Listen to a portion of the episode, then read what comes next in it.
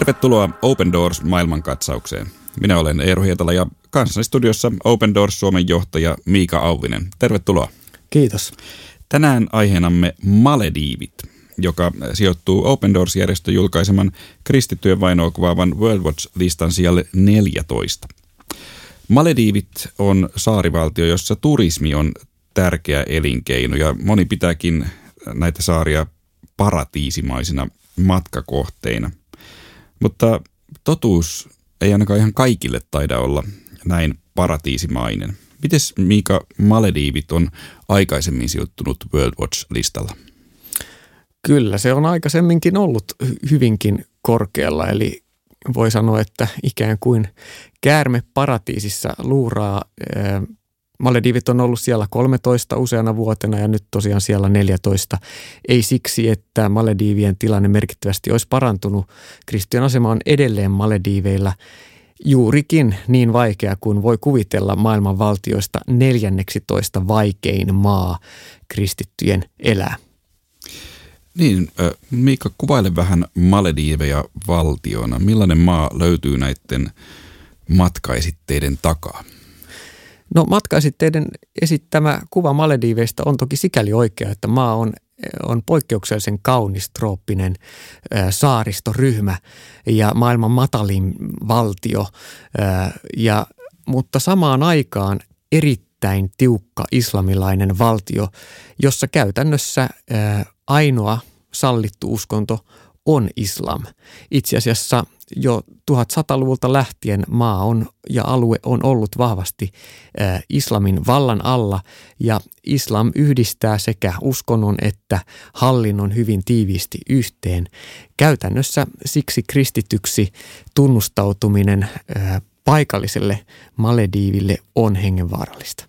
Mm, Malediivit todella on siis neljänneksitoista huonoin maa elää kristittynä. Kerro vielä vähän tarkemmin, minkä vuoksi juuri kristittyjä siellä vainotaan? Kristityt nähdään, nähdään ö, muualta tulevina vieraina ö, uskontona. Ö, siinä poliittisessa järjestelmässä on silmiin pistävää se, että itse asiassa malediivilaiset ö, poliitikotkin kampanjoivat aina vahvasti sen puolesta, että he pitävät Koranin kunniassa ja Malediivit vahvasti islamilaisena valtiona. Ja islam muodostaa näin ollen Malediiveilla koko kansaa yhdistävän kansallisidentiteetin. Näin ollen siis tänäkin päivänä suurin osa kristityistä, jotka Malediiveilla on, on tulleet ulkomailta ja muutama kuukausi sitten tai jonkun aikaa sitten, niin lentokoneeseen hypätessäni Helsingissä hyppäsin kaverin viereen, joka kertoi olevansa Malediiveillä töissä ja asuvansa siellä pysyvästi. Hän oli ihan muualta päin maailmaa kotona, kotosin oleva vaalea kaveri, mutta hänkin kertoi, että hänen oli pitänyt kääntyä islamin uskoon, jotta hän kykeni asumaan Malediiveilla tekemään siellä työtä ja toimimaan erään vaikutusvaltaisen varakkaan Malediivisuvun ö, asioiden hoitajana. Hän oli kasvattanut parran ja vakuuttanut kirjallisesti kääntyneensä islamiin ja hyväksyvän Koranin ja Sharian lain elämänsä ö, korkeammaksi ohjeeksi. Keskustelu alkoi siitä, että mulla oli siinä lentokoneessa ranteessa uh, One with them uh, piikkilanka ranneke, Open Doorsin tällainen ranneke. Ja, ja siinä muutama sana vaihdettiin kohteliaisuuksia. Ja sitten hän kysyi, että anteeksi mikä toi ranneke on, että onko se oikeat piikkilanka? Ja mä sanoin, että ei tämä kyllä oikeat piikkilankaa ole, mutta mä pidän tätä sen takia, että niin monia kristittyjä vainotaan ympäri maailmaa tällä hetkellä. Ja moni heistä on uskonsa tähden piikkilanka-aitojen takana. Kaveri sanoi suoraan, että hei mä ymmärrän tasan mistä sä puhut, mä oon töissä Malediiveillä. Siitä lähti meidän keskustelu. Ja hän toi hyvin kärkevästi ja, ja, ja puhuttelevasti esille sen, että miten ulkomaisena Malediiveilla asuvana henkilönä hän näkee sen islamin pakkopaidan, mikä vaikuttaa kaikkeen. Ja, ja kuinka tosiaan se noin puolen miljoonan väestön keskuudessa oleva äh, malediivilaistenkin kristittyjen todellisuus, niin oli hänelle täysin käsittämätöntä, että siellä voisi kukaan malediivilainen edes kristittynä elää, koska ei, ei siihen, siihen ei ole tilaa eikä mahdollisuutta eikä henkistä ö, todellakaan sitä elintilaa lainkaan. Kiehtova tarina tämä lentokonekaverisi. Tuliko keskusteluissa ilmi, että oliko tämä hänen kääntymisensä ihan todellinen islamin kääntyminen vai pelkästään paperilla? No mä en ehkä tässä julkisessa rupea sitä arvioimaan. Kyllä me siitäkin keskusteltiin, mutta ei hänellä ollut vaihtoehtoja.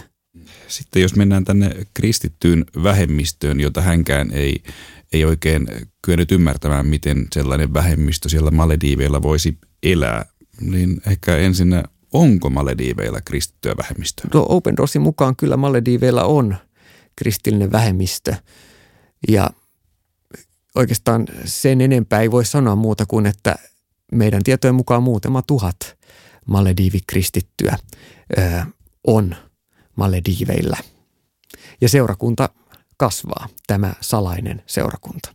Niin, eli he joutuvat elämään uskoaan todeksi täysin salassa. Mitä sitten tapahtuu, jos käy ilmi, että joku ihminen on kristitty tai on kääntynyt kristityksi? Hänet voidaan määrätä sakko rangaistuksiin tai pidättää ja vangita.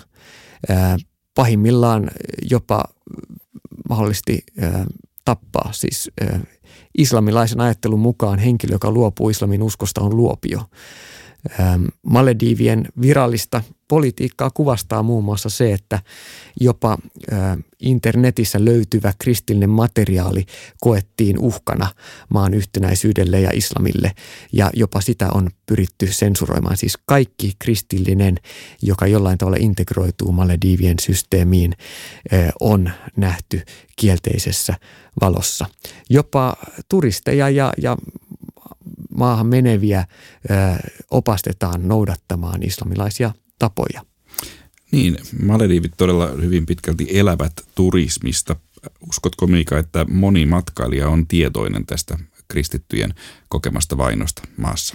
Mulla on semmoinen mielikuva, että ei. Se ehkä ei olisi hyvää mainosta ö, näille matkatoimistoille tuoda esiin, että by the way moni ihminen elää siellä hyvin ö, heikossa uskonnonvapaustilanteessa ja tämä heijastuu myöskin toki siihen naisten asemaan maassa, ö, joka, joka on hyvin ö, rajallinen. Ja islamin Malediiveillä liittyy tietyllä tavalla myös ö, ajatus siitä, että toisaalta ulkonaisesti jokaisen on pakko noudattaa hyvin tiukasti esimerkiksi ramadania, islamilaisia käytäntöjä ja tapoja, mutta käytännössä moraali voi olla hyvin höltynyt. Tällainen tietynlainen kaksinaismoralismi samaan aikaan ärsyttää monia, jopa malediivilaisia itseään, mutta ei sille ole vaihtoehtoa. Mutta samaan aikaan se kertoo, kuinka suuri kaipuu todelliseen aitoon uskoon, sen ymmärtämään, ymmärtämiseen on, koska, koska yhteiskunta ja järjestelmä ja islamin tulkinta ei anna mahdollisuutta kyseenalaistaa tapoja tai, tai käydä laajempaa pohdintaa.